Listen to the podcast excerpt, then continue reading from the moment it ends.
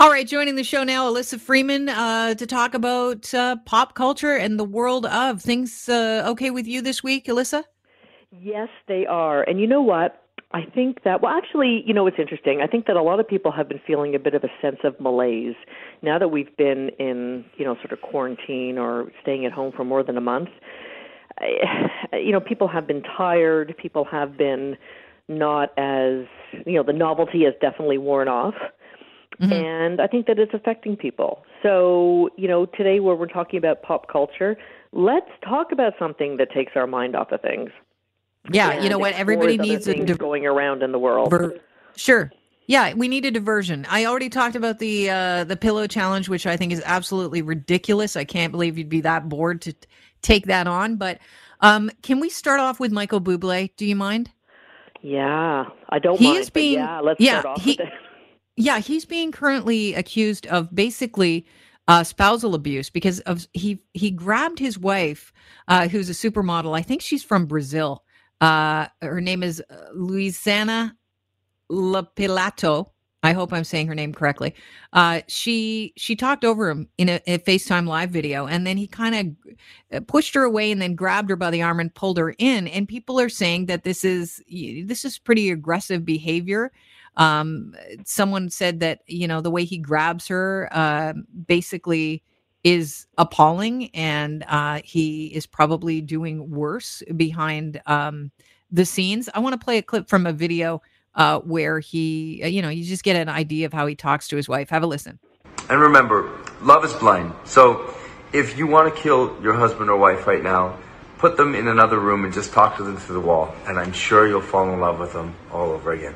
We'll see you tomorrow at 2. Mm. Love you guys. God Mwah. bless you. Bye. Ciao, ciao. Gracias. Mwah. I'm going to kill you. Why, they? Oh, I'm going to kill you. Okay, so how, what do you? What's your read on that? Because you know she has come out and said absolutely not. It's appalling that people would think I'm in an abusive relationship. And some people would say, okay, well that makes us believe you're in an abusive relationship because a lot of people, um, you know, can't deal with the shame of it.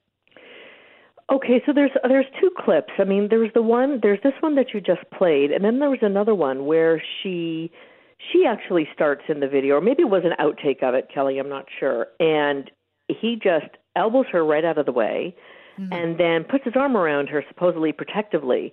But honestly, her body language, and I'm not a body language expert, but her body language was, mm, I'm not having any of this.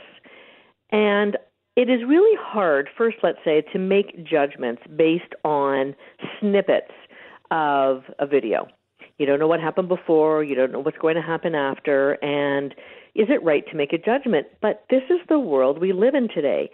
Co- combine that with the fact that people are on their phones. If you check out your screen time, anybody checks out their screen time on their phone, it's gone on, gone up exponentially.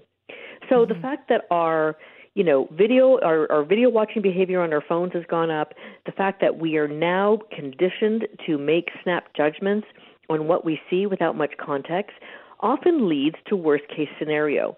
So when I when, you know saw that video when Chris forwarded it to me, I thought, okay, I'm I'm prepared to be jaded about this and that people are making much ado about nothing. And then I looked at the video. I went, oh, and then I looked at it again. And I looked at it again. And I thought, I'm really having a hard time not thinking that he's not being aggressive here. And so, controlling. I mean, I, in all those videos, you know what struck me as interesting is the way he puts his arm around her. It's very possessive, and that sounds weird, you know, to hear me no, say. No, no, you might I think agree I'm, with you. But I think you need to you need to view the the video because it's not a loving arm around. It's a very you know stiff arm around her, and his his his facial expression because i've always thought michael bublé, is a pretty funny guy. His facial expression is a is really intense as well and slightly worrying. I'm not saying that this is a case of abuse. Like I, i'm not there. I don't know. I'm just i i find it curious because they know he's he's no stranger to fame or being on camera uh, usually people, you know, have an on-camera face, and I just just looks like he's not displaying it, but he knows they're going live out to his fans, to her fans. I mean, they're doing this for the world on a daily basis. So I find it all confusing and slightly worrying. So do I. And I think that you have to now look at well, what's the response to that? What do you do about that backlash? And it's about a million people to two people, or even you know against one here. So what do the Bublé's do? Do they put out a joint statement saying, you know, this is just um, uninformed backlash? Well, you could. You know, the fact that if you don't say anything and just cont- sort of continue along with this behavior, um, is odd. Uh, number two, do they go to keep? Do they keep doing Insta Live? So when it's live, it's live. You Yeah. can always erase it, but apparently they didn't think that you know there was any problem with it. So or a lot, a lot of people just captured it before it came down. So there's that. So I wouldn't be surprised if we saw some statement come out, and if there is a statement, it would have to come out in the next 24 hours. I mean, some Yeah, there needs have to be serious passed. damage control, right? Because yeah, it's it's Absolutely. been a couple of days. Let's turn our attention to you know c- celebrities. eh, They are not one trick ponies. Now they diver- they've diversified. Everybody has a clothing line. Reese Witherspoon put out this her clothing line, and I don't know if she was necessary, but they put out an offer to teachers, and it went sort of sideways. Do tell. Okay, you know I like Reese Witherspoon. I've been watching her movies since I don't know. There was that one I think called Election. So you know I I do uh, really like her as an actress, and she has this clothing clothing line. I think it's called Draper Ross, and uh, it's been doing very very well. So you know here's when something good went really bad. They made an offer and they said all teachers had the chance to win or get a dress valued at $250 we we know how hard you work and we want to reward that and then maybe somewhere in the very fine print or people were just so excited they didn't bother really looking at the fine print was that it was more of a raffle and there was a finite number of dresses available well Nobody read that. It went viral like a flash. So let's go back to what I just said a few minutes ago that people are on their phones, they're in their Facebook groups because some of them are just, you know, are bored or you know, their their kids are doing online learning and they see something. This offer went viral like crazy. It went into all sorts of teachers' Facebook groups. And you have to remember there's thousands and thousands of people. Right. 400,000 people went on that site, I think, in the first hour and essentially crashed it. And oh. then when they found out that, oh, I'm I'm not getting a free dress, it's a raffle, and the best you can do is offer me 20 to 30 percent off. Well, I, I'm not even making any money.